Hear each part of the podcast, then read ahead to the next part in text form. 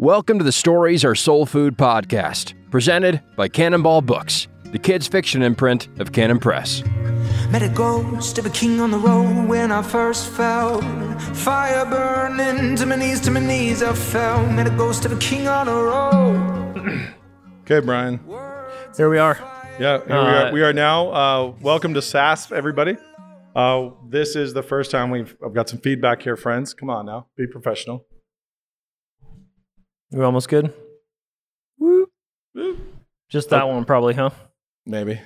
We're okay. There. Well, here we are. For those who are just listening to our podcast, next week when this airs, um, you get to be in front of a bunch of N S A student our, visitors. Our first live studio audience. I think so. Yeah.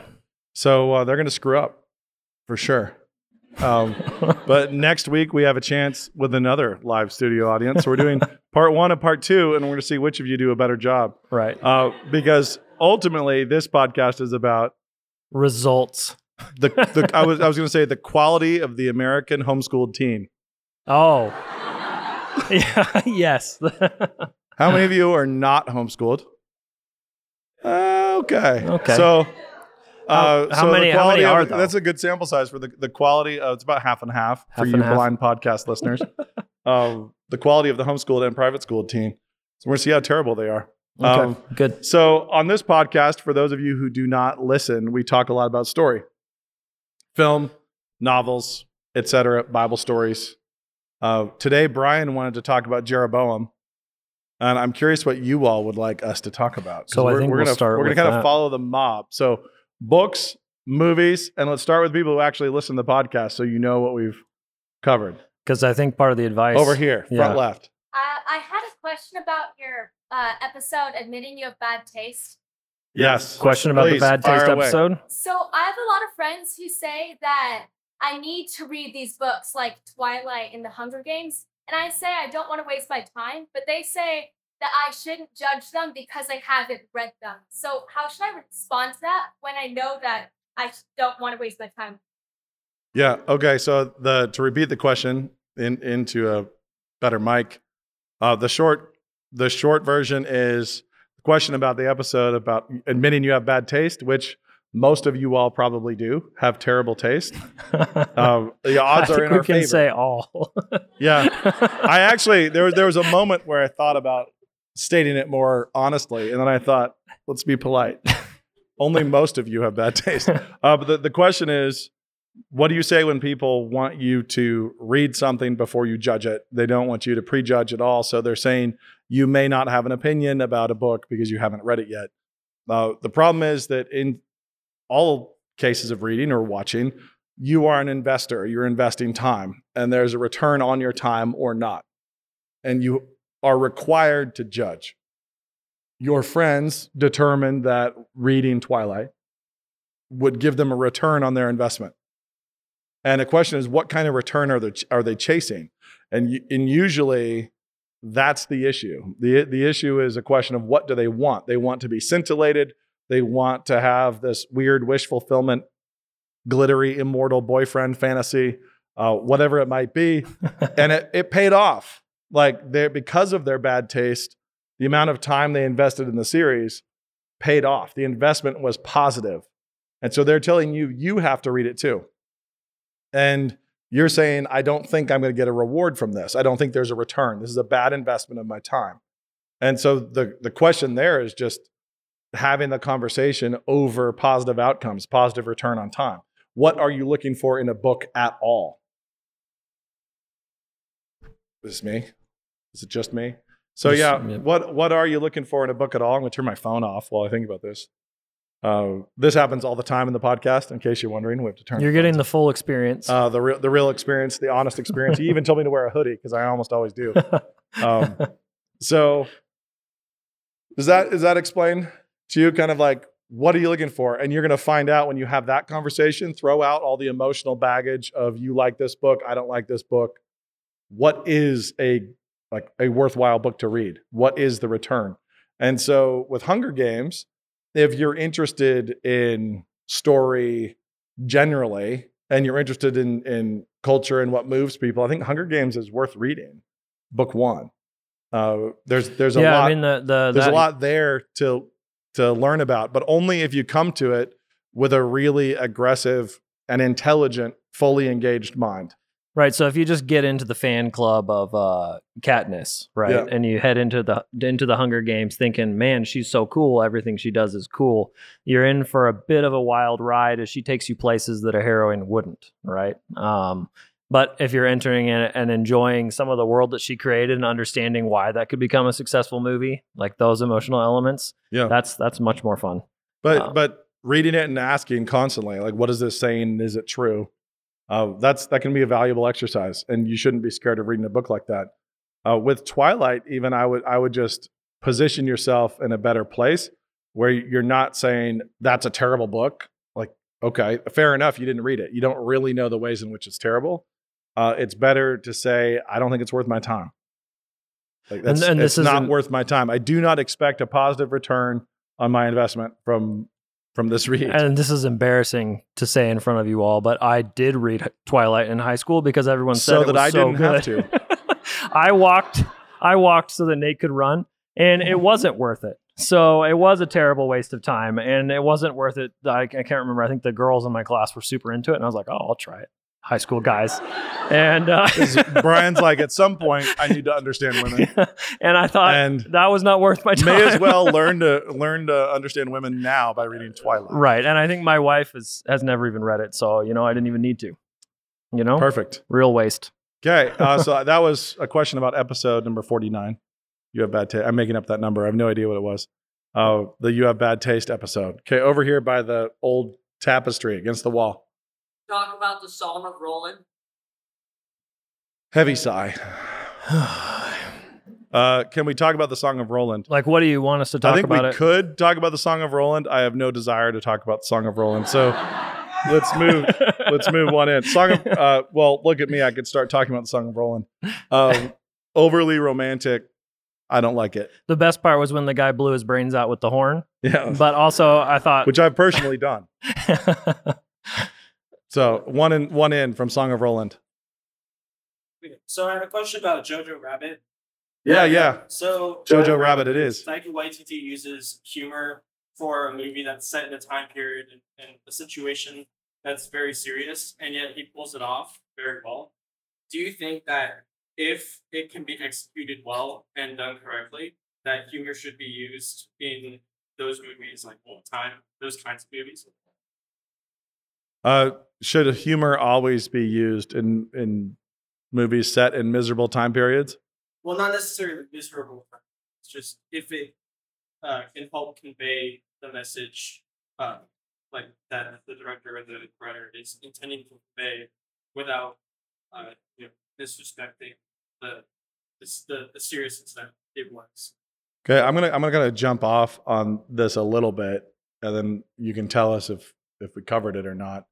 Uh, the question is basically whether or not, because Taika Waititi so successfully uses humor in Jojo Rabbit, and he does, is that an example of how humor should pervade lots of storytelling and lots of other genres?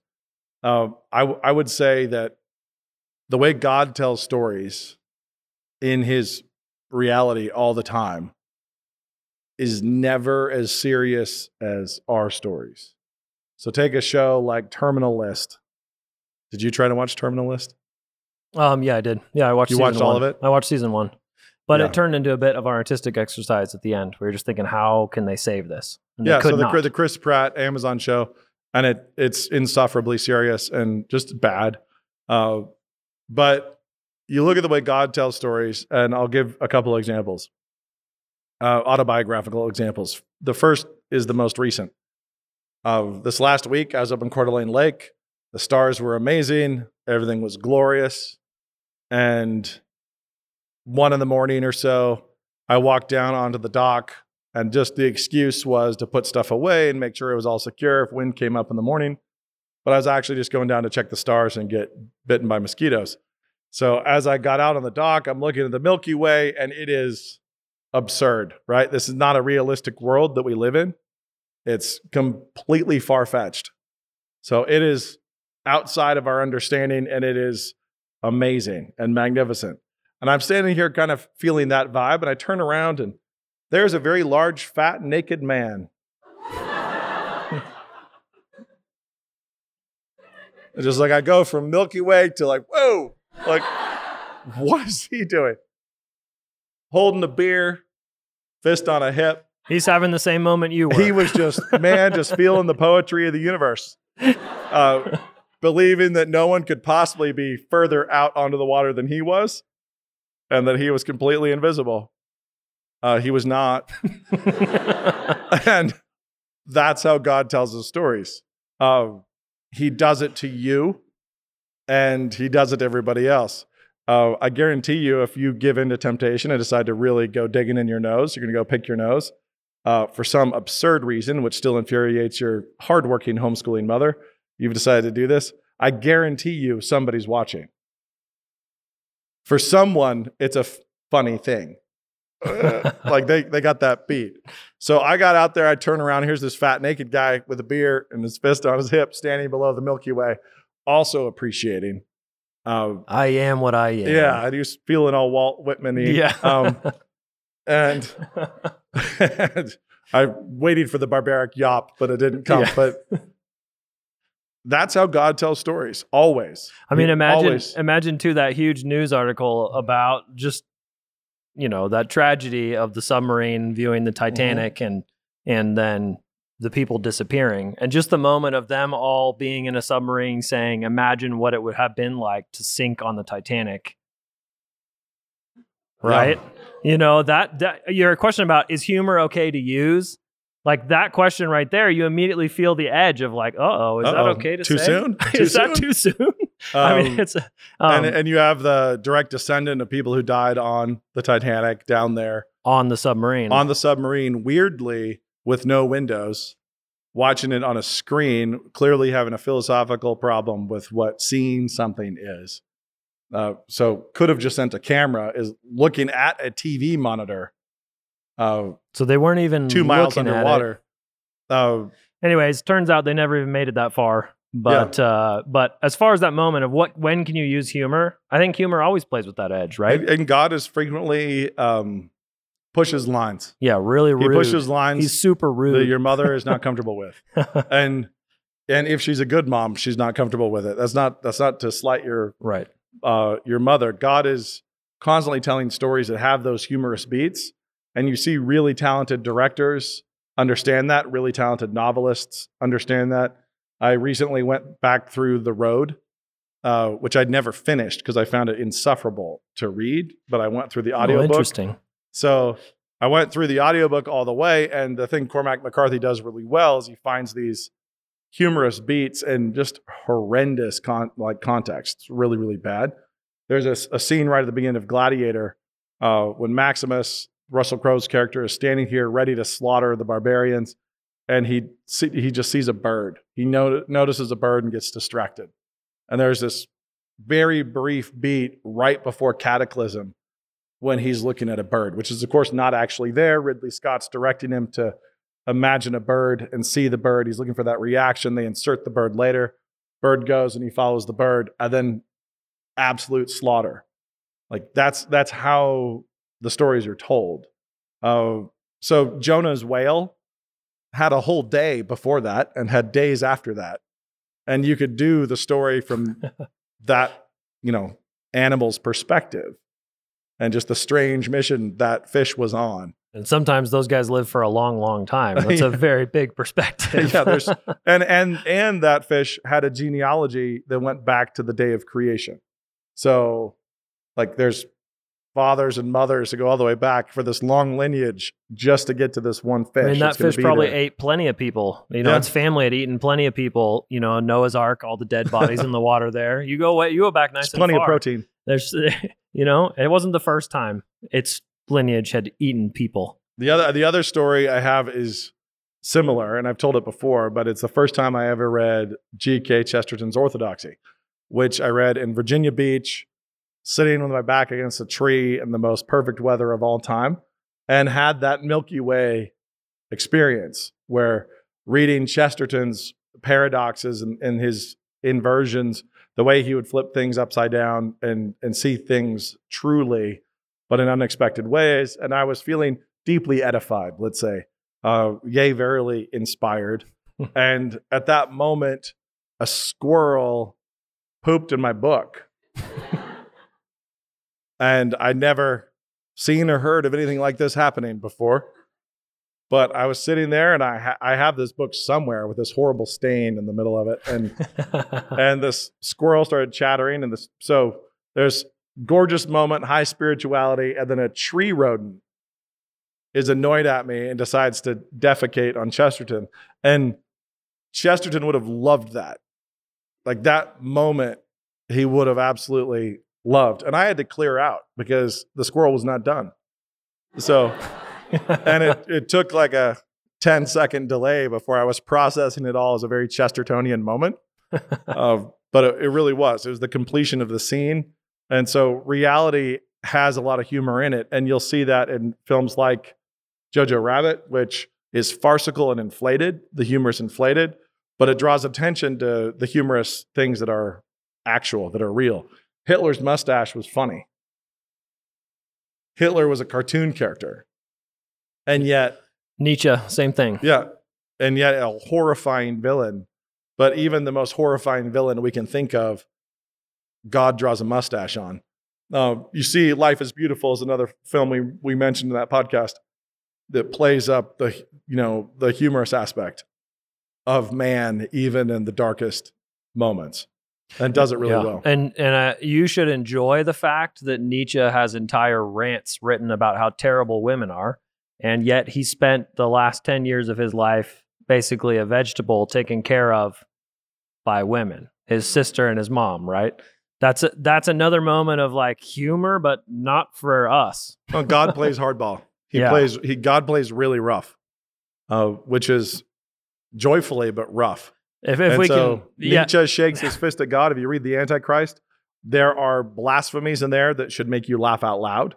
Like they're going to take you by surprise. Uh, and then, but you need to know the whole story of what happened to this little blasphemer who was trying to shake his fist at heaven and how it ended. It did not end well. And so when, when God strikes the most powerful man on the planet and makes him think he's a donkey and he's out there grazing, uh, he's playing rough. Like he's he's playing extremely rough. And that's through all the Old Testament stories and in the natural world around us, we we see that all the time. I think uh, that's a good test. So if you have a friend who's obsessed with talking about beauty but can never laugh at that sort of thing, that's that's a good test to see that that friend is running the danger of being the sort of Protestant who converts to Eastern Orthodoxy or uh, those those types of things. You know, that that obsession of like, it needs to like be ancient and have well, smells it, and bells. It needs to... make me feel yeah. something. Whenever yeah. anybody's basing something off of their own sensation and feeling as opposed to uh, any kind of ob- objective aesthetic standard outside of them, then there's trouble brewing for sure.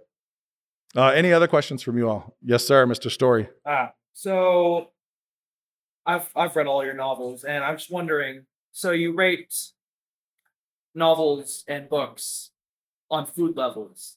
How would you rate your books? Uh, I rate novels and books on food levels.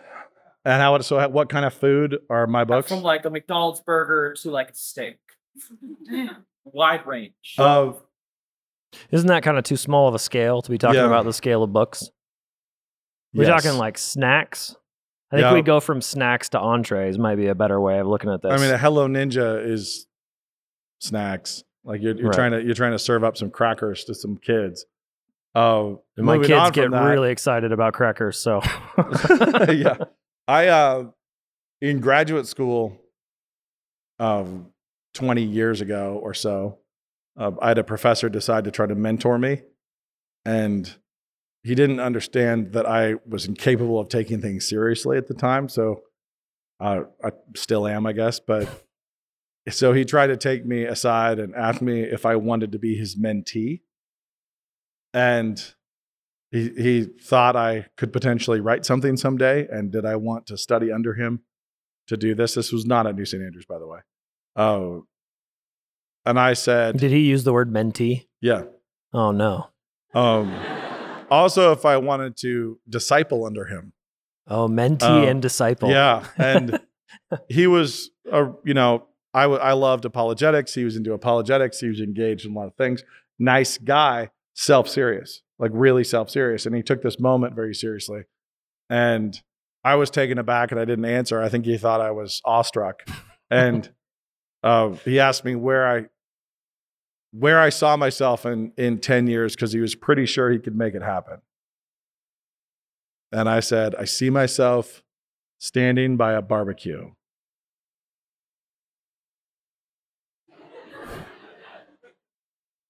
And he kind of took that on board and said, okay, twenty years. Okay, twenty. And I said, still the barbecue. Probably a little bigger, like a bigger barbecue. And he got really frustrated at me. He was extremely annoyed. Uh, and I, I love to barbecue. I love to grill. And so that's kind of where I slot my books. Like I like to serve up good burgers, like a good burger. I want to make a burger that's better than another burger. I'm also very competitive. So when I s- step into something, I want to try to make it as good as I possibly can. And I get a great deal of pleasure out of uh, serving meat off the grill that people are surprised by, haven't had things like it before, uh, or it's just a classic, but rendered in a way that is a little bit awakening. So I'm not trying to reinvent. If you take a four inch ribeye, I'm talking about a steak that is really thick, and you indirect heat that thing or low heat it for a long time and then reverse sear it and slice it, you can really shock people. They've, they've had this cut of meat a thousand times in their lives, and then they have something completely new and old at the same time. And chasing that new and old is the thing I try to do. So I, including with film pitches, I've presented a lot of things to people where I'm trying to present things that would feel like this should have already been written. This should have already been made. How has this not been made yet? Like, it feels classic. Like, so I'm not trying to invent new cuisine or do Asian fusion or anything like that. I'm trying to take really classic things, classic themes, classic characters, and I'm trying to serve them up Uh, to the highest level of execution that I'm capable of doing. And so that's that's the measure for me. Um, so how I would rate my food, I would immediately veer towards grilling, because that's... Can I answer this question? Well, that's that's what I love to do. Yes, but I'll, I'll say one more thing to that. Um, in terms of how, how you rate your food and what you're trying to pursue. Uh, when you're doing that, you want to be honest. And for me, my novels are adaptations. They are not, the, the novel's not sacred. Like I, I wrote so many versions of each of those stories. I've done so many scenes that weren't in, didn't make the novels. I've refined it and worked it and, and tried to get to a final product that's as good as I could make it. But that's, it comes down to it. When it, at the end of the day, I'm looking at a printed version that's one adaptation of a story I created. And I've seen seven, I've seen five. Uh, like a lot of them.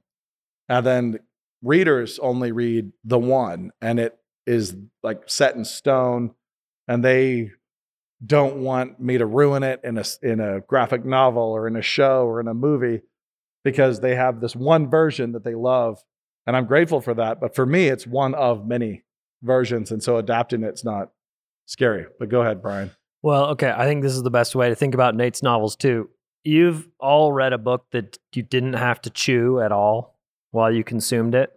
And I think the I think Nate's books are the kind that you do need to chew to di- to digest a little. So, I mean, if you've got chicken tendies on one side where you can just move through that thing because it's pre-ground chicken meat. Doesn't right? even need to be chicken. It, uh, it doesn't even have to be chicken. Yeah, that's true. Um, chicken don't have fingers, but I'm eating them for some chicken reason. Chicken fingers. Yeah. Uh, Yeah, so I, that's the way I like to to describe it. Nate's books are something you need to chew and work on a bit, not because they're tough, but because they're more worth it than pre-processed chicken tendies. That's part. That is part of the goal too, because you want you want stories to pay off at multiple levels. So if a third grader who's ahead in their reading level reads a novel rapidly and is all excited because there were doors in the wall, and that's it, they're just there was tension and they felt the tension, they felt the excitement. Uh, or they love explorer societies and secret societies. They're all about Ashtown. Uh, that's great. Like, I don't mind them liking it on that level. But when critics will email me after having published reviews, angry that they'd missed something or suddenly realizing that there was this other thing going on, that's also very gratifying that there's another there's another layer. So I'm not I'm not trying to just serve cookies. I do want it to be a little more than that, but I talk about it like cookies. It's cookies all the time. But if I had if I had to nail down a, the best food metaphor of what I'm trying to accomplish, it's meat for sure. Uh, how many of you all have read Percy Jackson, any of the Lightning Thief, thief stuff? Yeah, okay, a good number. So imagine, I like, Nate also does a lot with myth uh, combined with modern day life, right? Percy Jackson, I think, is chicken tendies level. You're going to come across a, a Hydra with a Dunkin' Donuts t-shirt on, and there's going to be no explanation. And it actually makes me really mad. But uh, it's... Um, Nate's Nate's are not that level. So you can kind of start gauging the Dunkin' Donuts t-shirt. The Dunkin' Donuts would make sense, darn it. um, so yeah, that, that's a comparison I think that helps situate the food. Next question. Or we did we go to Brian? No, I think yeah, I think maybe there. we do all they've got a lot of questions. Maybe we do all the questions and you all don't get Jeroboam. Um, Mister Cole, I was just gonna ask, as an acquisition senator, what advice would you give to someone who's trying to get their Okay, I'm going to ask that question for you into the microphone. Mister Cole, as acquisitions editor, what advice do you give to somebody who's trying to get into the publishing industry? Oh, man. Uh, I, I I think you need to work on getting your novel the best possible it can be, judged by someone who's not related to you or your friend. And those are that's kind of my, my big piece of advice, um, because I get far too many that are just not up to the standard, and they never seem like they can be because they're not self-reflective. That's my answer. Pursue. So the advice is get good. Yep. As good as you can, and then get a little better than that. Right. And there's you know, practical pub- publishers advice. want publishers want books, they want novels, they want but they want right. novels that are going to sell. It's a it's a business, and they they want the best stuff they can find. And so you're you're in a competition that way. So improve yourself, and then, and then publishers will be thrilled to discover you. You'll Everybody love uh, the kind of manuscripts that I get submitted sometimes make you realize what you're competing against, but other times they're quite good. But the ones I remember is getting a submission from an actual clown. Uh, uh, it was called Clowns Have Funny Tastes was the name of his manuscript that he submitted to me. Uh, they do. It's based off that joke about the cannibals eating the clown, and one looks at the other and says, "This tastes funny." Right? Get it? Uh, yeah, the groan. Anyways, that right there. And in his manuscript, he had spelled funny with one N, so it was Clowns Have Funny Tastes is actually the name of his manuscript. So don't do that on a fiction it? level. Funny. That's all I got. In the back.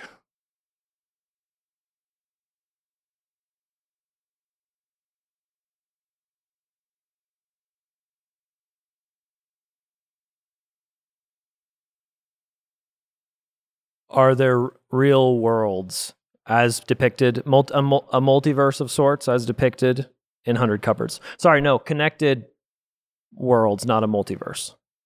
Is that realistic? Are there connected worlds? As you have written in the one hundred Cupboards. Exactly like that. Um, I mean, it's, I don't know why not, but it's, it's more that there's a connectivity. I don't I don't think it's like one hundred Cupboards, but I think there's a lot more to reality than we understand. Uh, a lot more to reality than we can begin to understand. And so the concept of the second sight and things like that, I absolutely believe in. I think that's the way the world is. So meaning people who can see fairies. Yeah. Yeah. Uh, and, and that I think there that's are biblical fairies. And you can exegete that, and you can make the case from scripture that that's in fact the way the world functions. Uh, and given that, given those assumptions, there's a few things you can build off of that, you know, that mean the world is very, very strange. So if you think about Elisha praying that God would open the eyes of his servant and enable him to see what's really happening. You have somebody who's standing in a scene and thinks it's two dudes looking out at a bunch of the king's soldiers. And then Elisha can see but he can see what's really there. Like he can see the real version of this moment. Uh, and we learn from this a couple things from this incident when his servant's eyes are opened and he sees a, a devil army function, functionally, and then he sees an angelic army as well. Uh, a couple of things we learn here. One of the keys is there are angel horses. So, because he sees in chariots, this right? in this reality, there's spiritual there are spiritual warriors on spiritual horses that are actually there. And Elisha the prophet asks that his servant be given the sight, that he be able to see what's actually happening. That's weird. That's a very strange thing, and it and it kind of opens up lots of metaphysical questions that are difficult to answer, and we just have to be comfortable not knowing where the edge is. And then you have to say, like, okay, so if you keep the sight, and then there's, you know, angels, spirit warriors on spirit horses on your mountainside above your cave protecting you, and you are able to continue seeing them as they leave, where do they exit? How far can you follow them? Into which portals do they go? Or do they literally have to accelerate up and go as fast as possible through space? Are we talking about Star Trek? Or are we talking about doorway, doorways, portals, uh, and things like that? Or are they always here and they live here? They have places they go. They have their, you know, their holy ground. They have the, the places that they actually like get off the horse and let the horses pasture. Like there's there's so many questions. And he and we get just this little glimpse through of what it would be like to have that sight, which Elisha had and which his servant didn't and was given briefly. And then it just poses tons of fantastical questions. So no, I don't think there's uh, wardrobes to Narnia, but my worldview uh, accounts for many, many weird things that I couldn't even begin to imagine that are that belong in that section of the bookstore. And so the the way the world really is belongs in a book over by one hundred Cupboards and other fantasy novels. Like where it's it belongs over there. And that's the actual world. And so one of the reasons why realism is ridiculous as a genre is because it's unrealistic. It's not the actual world. Fantasy is frequently mind-numbingly stupid and unoriginal. Like it's really trite and dumb. It, it can be, or it can be towering and majestic like Lord of the Rings is. It can, it can really pay off. But that kind of storytelling is the kind of storytelling we see in reality around us. I've had weird things happen to me. I've had very strange things happen to me. I've had things happen to me that I can't explain in a material universe. Like I just can't, but you can't explain elephants in a material universe and how they behave. And there's a ton of other other animals like that. How yeah, does an elephant, elephant know? This is something I've on in the next Riot in the Dance installment. When you start researching elephants, you discover that they are highly nervous, meaning like their nervous systems are intense. So they look really tough and rugged, but they can feel a fly landing on their body anywhere, which is more than you can say. And that would be kind of terrible, incidentally, being in Africa, being that size and having that little tail and that nose, trying to cover your whole body to brush the flies off. But they can feel that, but then they also, we know just it's happened. They're aware of when a friend dies over a great distance. So from miles and miles away, if a friend dies, they are aware of it and they can go to that location. It's like, it's bizarre. That's well, that's well attested. It's like, then it happens, you know, it happens and happens. And it's sort of like, that's not a materialistic world. It doesn't work. There's, there's something going on there that is a kind of spiritual sensitivity that we don't understand. Uh, but we can't explain dragonflies or butterflies or literally anything. Uh, we just have them around. And so we're used to them.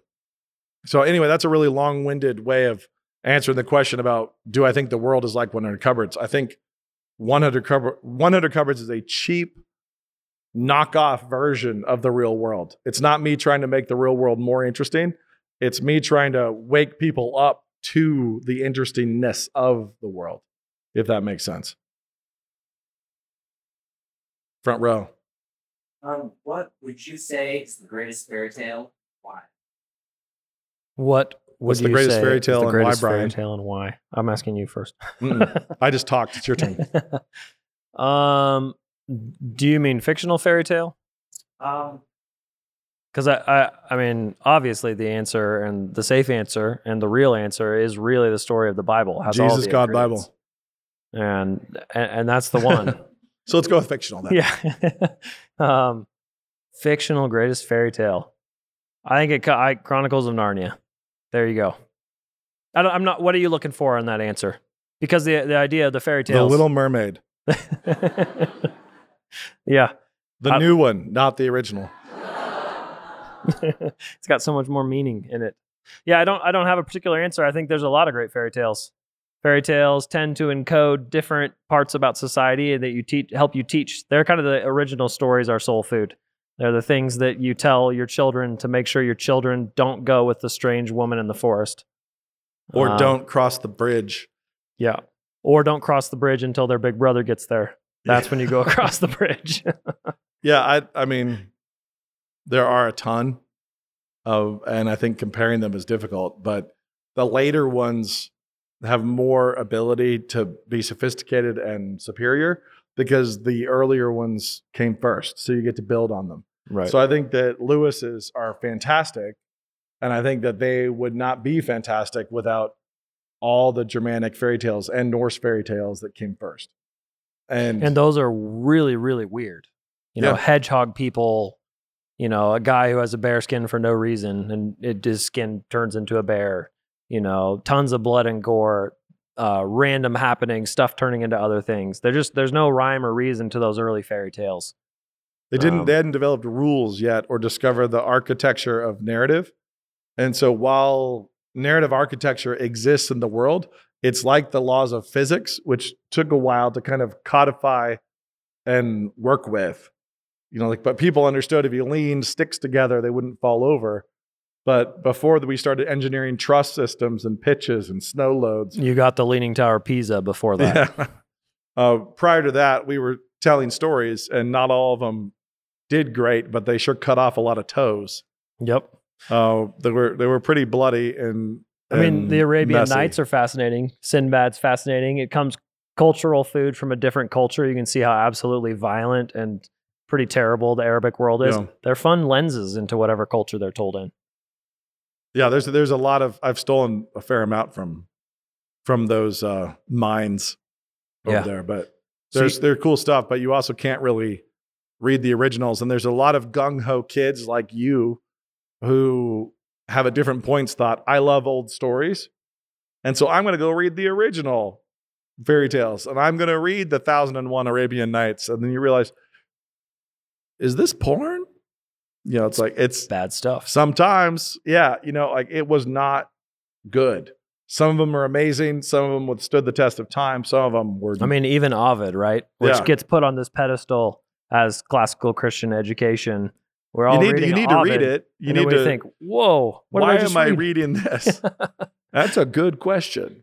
Uh, so there, there was one moment uh, when my uh, very kind-hearted cousin, the oldest, Uh, well, older than my children. She was my cousin. She was watching my kids and their cousins one night, and we came back, and she had decided on a whim, she'd bought this old book at an antique store to read them the original Grimm's fairy tales as a bedtime story as they're all going to bed. And so, and she just kind of plowed on through them under the absolute assumption that they're old and so they're good and this is healthy. We had a lot of nightmares that night. Um, it was... Uh, Grim indeed. Yeah. And of course, they'd also just watched uh, Wallace and Gromit's Curse of the Were Rabbit. So they were they were keyed up for lots of weird hybrid uh, claymation versions, and and the night terrors ensued. That's great. So let's get a question from over here if anybody has one from the toothpaste colored crowd. Yes, sir. Uh, do you have a date for the fourth Ashtown burial book? Oh, we knew we couldn't get through without this question. Do I have a date for the fourth Ashtown burial book? Well, I already finished it, and I've just been selfishly sitting on it and refusing to release it. So this is not true, lest I get five hundred million emails about it. Where is it? Yeah, yeah the uh, it's tough. The The world is weird.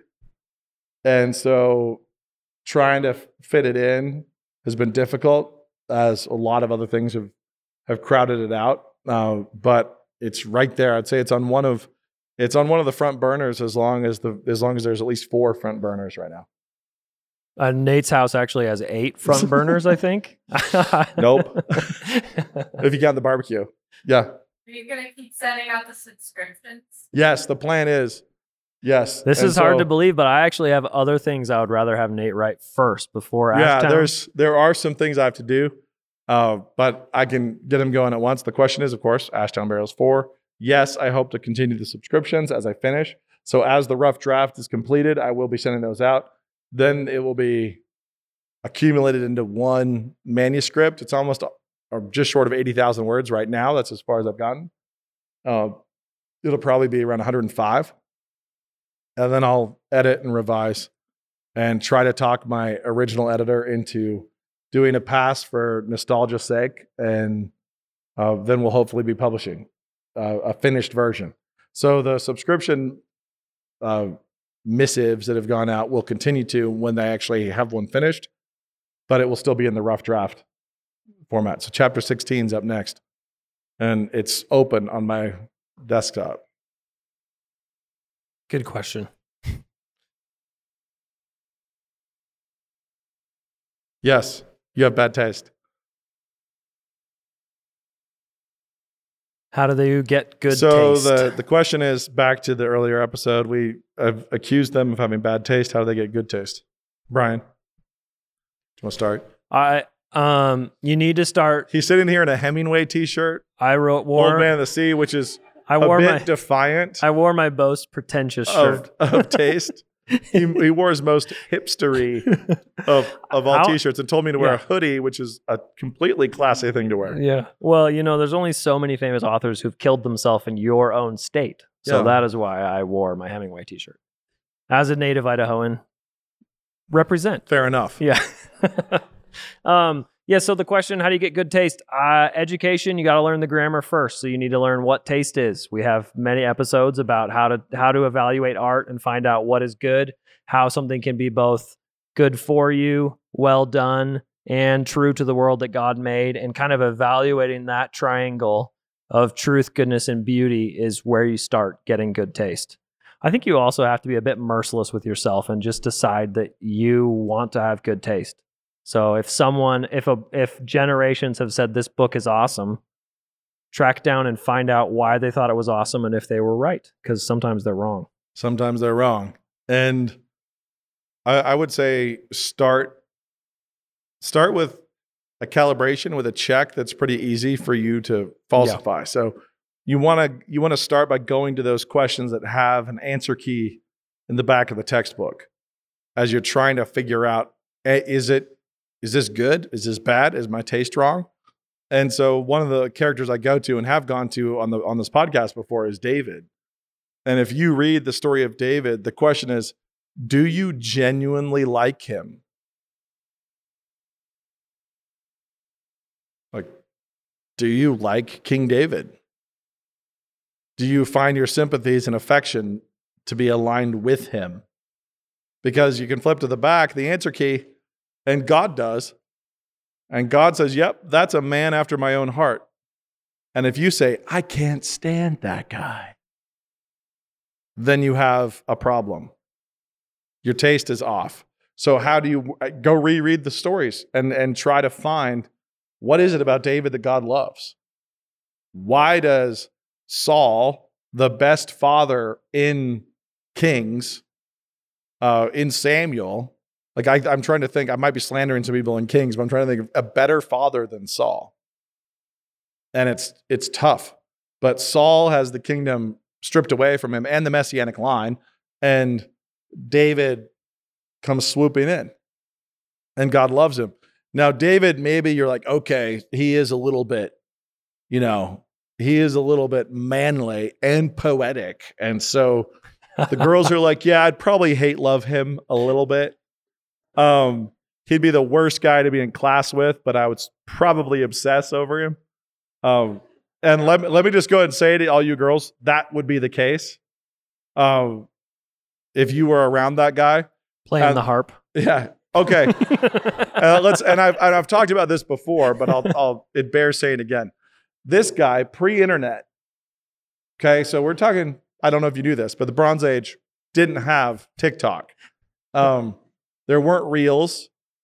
And yet his musical ability was so good that often Gibeah in the king's court, where they hate Bethlehem and Judah, by the way, Gibeah, I read the end of Judges, and you realize that there's an old grudge between Bethlehem and, and Gibeah. Often Gibeah in the king's court, they've heard about David. They've heard about how good he is as a musician. Like, he's already hit fame musically, enough so that he's getting called to the king's court, which is as high as you can go. He won American Idol. He's, he's there in the king's court.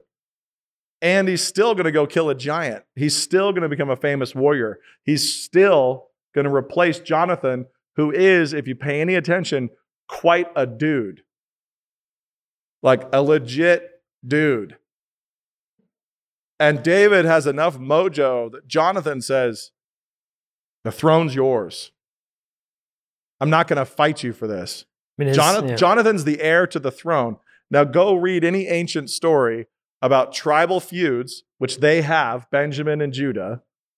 And then you have this powerful king, the first king, the, the king that's united all of Israel into a kingdom. So this is kind of like King Alfred in, in England, the one to unite the, the whole thing into one kingdom. And his son, who is not the weakling, his son is actually more noble than Saul is, is dangerous on the battlefield, is wise and righteous. His son sees David and is blown away by him and defers to him. And they don't go into this Bronze Age blood feud.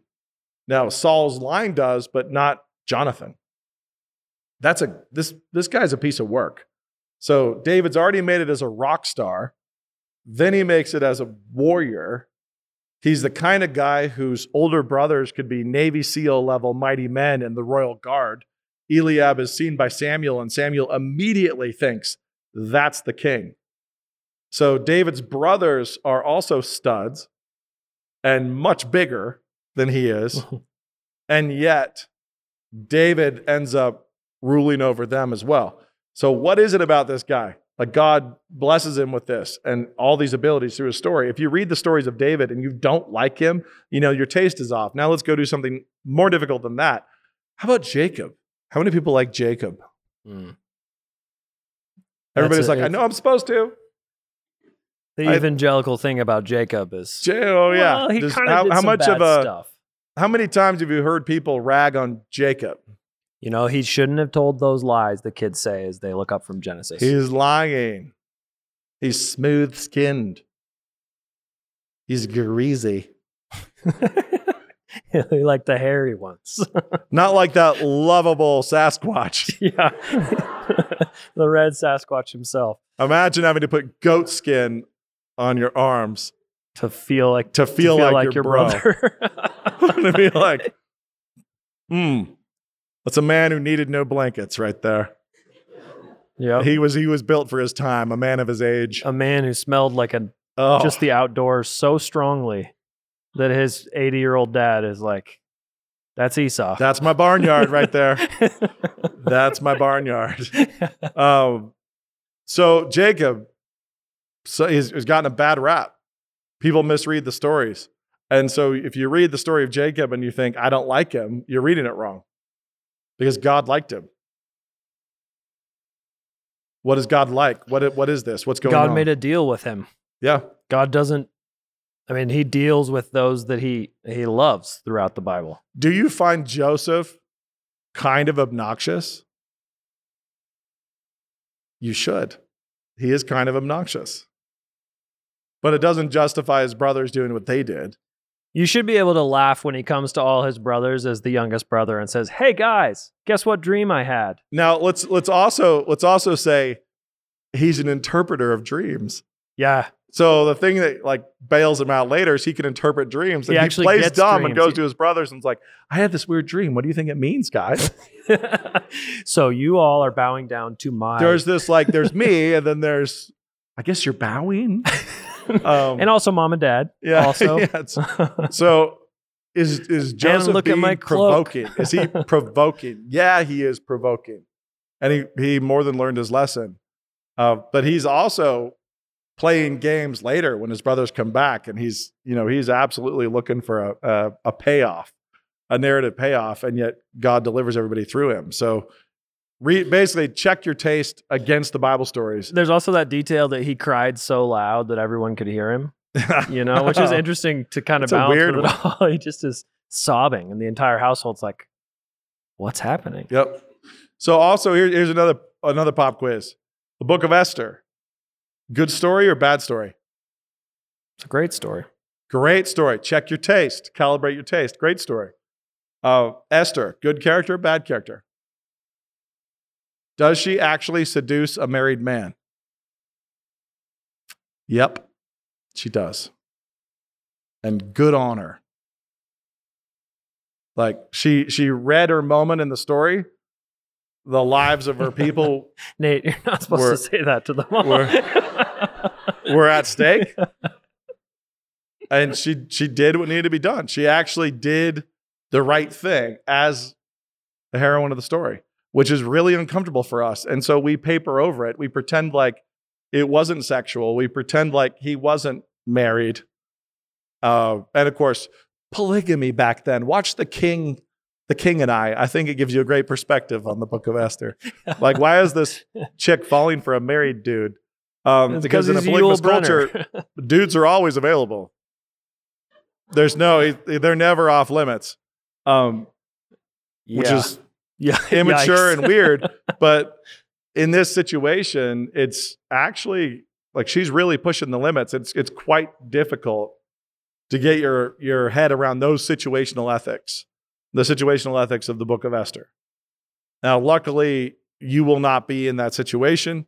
That world doesn't exist anymore. But don't paper over things that are really in the stories.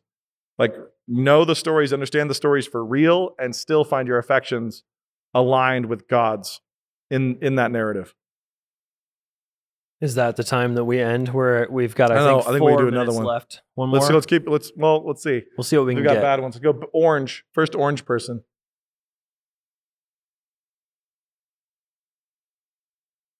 New Y A book ideas. Do I have new ideas for series? Yeah, I have quite a few, actually. And there's uh, notebooks, uh, clipboards, all all sorts of things. When they're going to happen, I don't know, but yeah, I do have a number of them uh, that make me happy.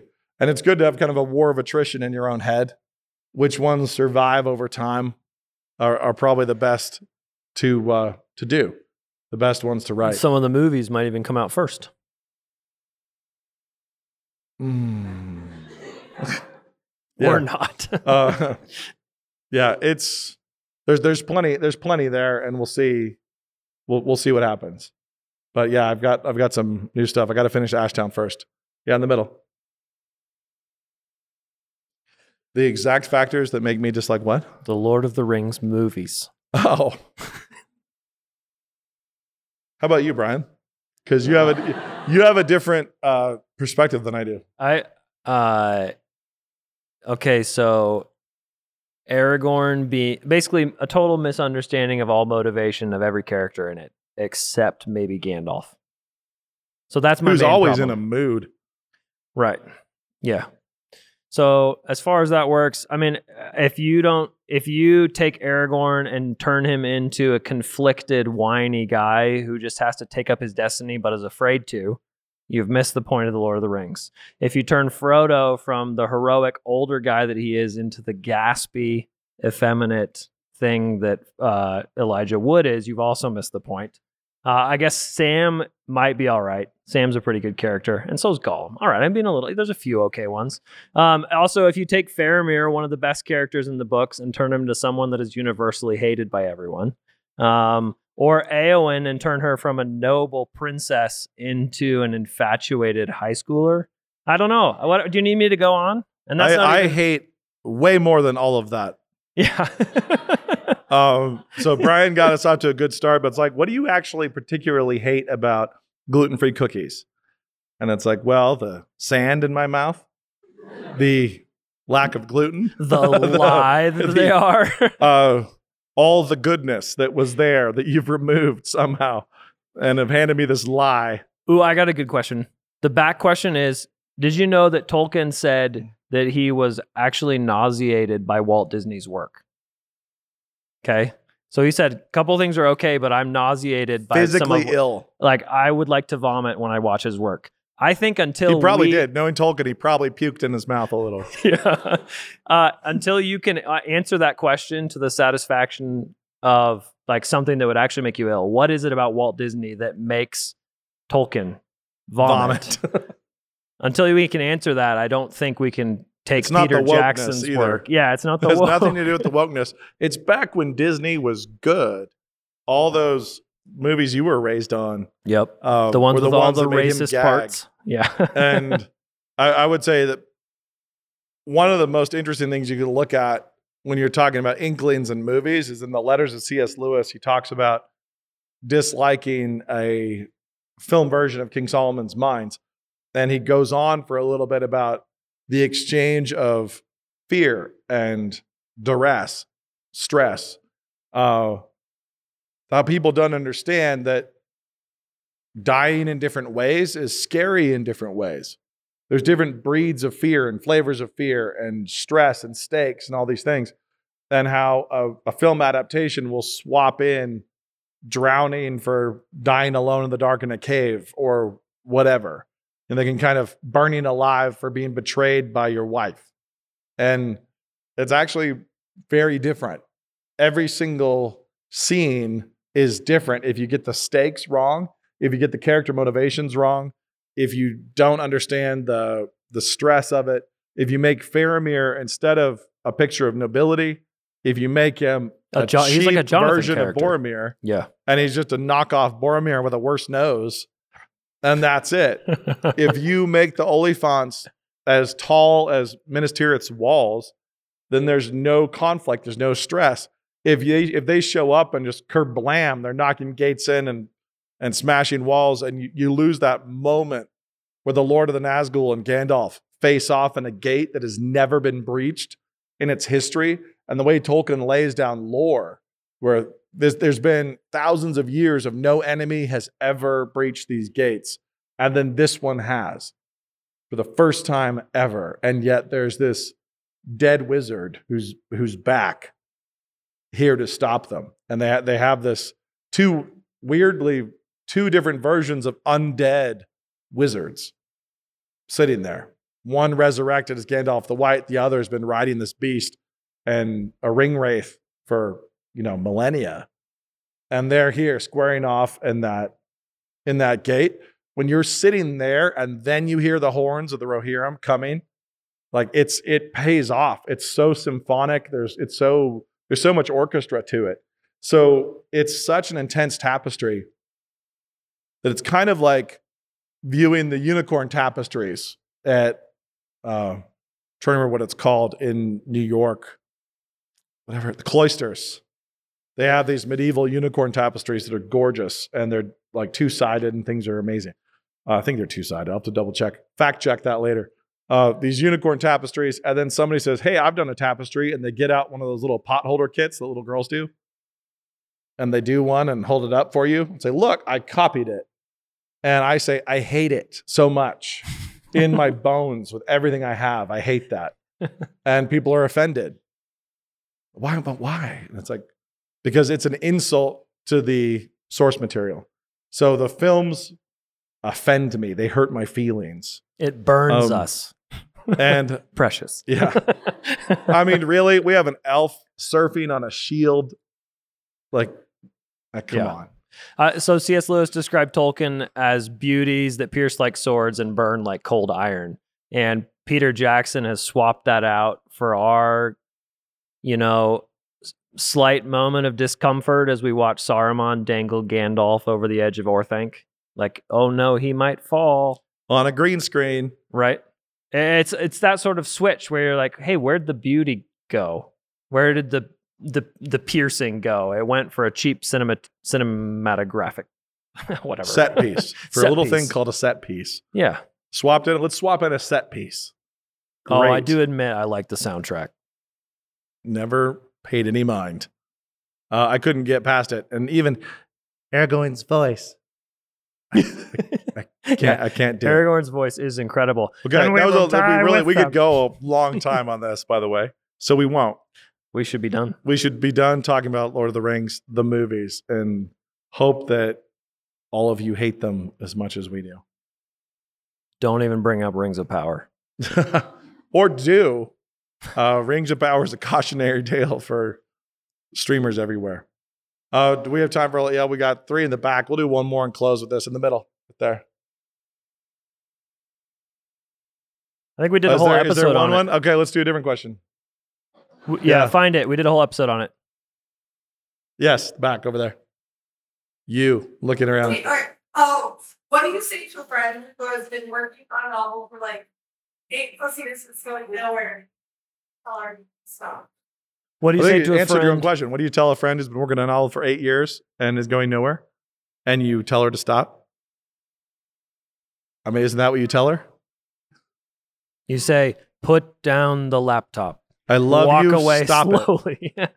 Have you read it? Um, no, she won't give it to anyone. Okay, yeah. Tell her to stop being her,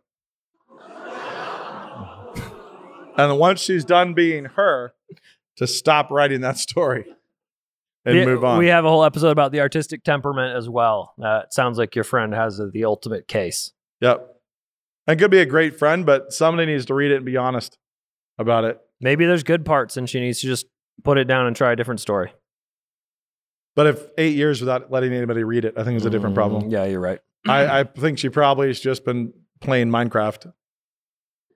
Or There's mines- not a novel. There's no novel. Or Minesweeper. She's really good at Minesweeper. Minesweeper. Perfect. Uh, should we should we give one more? Yeah. In the back? I keep saying one more, but.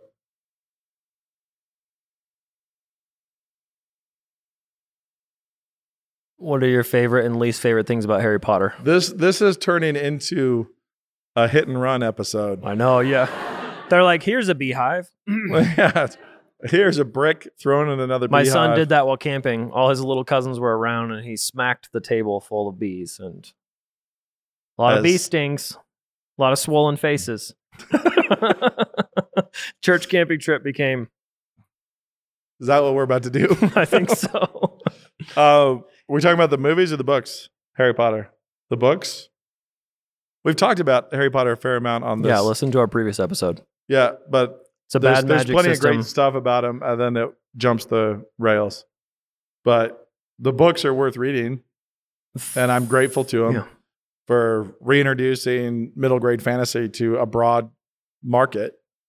Uh, I think they left the world better than she she found it. I think the the books have done good in the world, and I think more good than bad. Uh, so I'll just I'll just say that. But there's there's plenty of things to complain about, and we do in other in other episodes. But there's they're worth respecting and being grateful toward, especially as a novelist like I am. Um, I can't, I can't complain when somebody like Rowling just balloons the marketplace in which I work. That's fantastic. Okay, lend the immortal words of Frog and Toad. One very last cookie. Make it good in the middle in the orange. You. That you uh, your, your books are inspired by classes. What specific classes inspire your books? And what classes inspired more than one novel? What classics have inspired Nate's works? We've done an all episode on every single one. All the classics have inspired uh, all my books. Uh, Picasso. I don't often quote Picasso. Uh, But he said something about how great artists steal. You know, people imitate. Great artists just steal straight up. Um, I don't read him closely, so I, I'm probably misquoting him. Uh, basically, every single work of human art is collage work. We all have scissors and glue. We're stealing stuff constantly. We can't create one new thing. Lewis talked about being unable to create anything de novo, like from nothing, this, you know, wholly new. Um, and it's it's just all theft. And so I've not stolen the bones of a classic entirely, uh, except for The Odyssey, and pulling The Odyssey and and kind of a, a Huck Finn, Tom Sawyer vibe together uh, in Leap Pike Ridge. That's the probably the most intact theft that I've done. And normally I steal much smaller bits, characters, themes, things like that. And so the the theme of father hunger and homecoming and everything that's in Leap Pike Ridge, I use that elsewhere, but not anywhere near as large a chunk as I did in Leap Pike Ridge. So Leap Pike Ridge is probably the the most structured off of a, directly structured off a classic. There we go. This has been S A S number one hundred and something. It's good. With a live studio all. audience, I think you guys get like a B minus. Don't you think? Yeah. Yeah. There we go.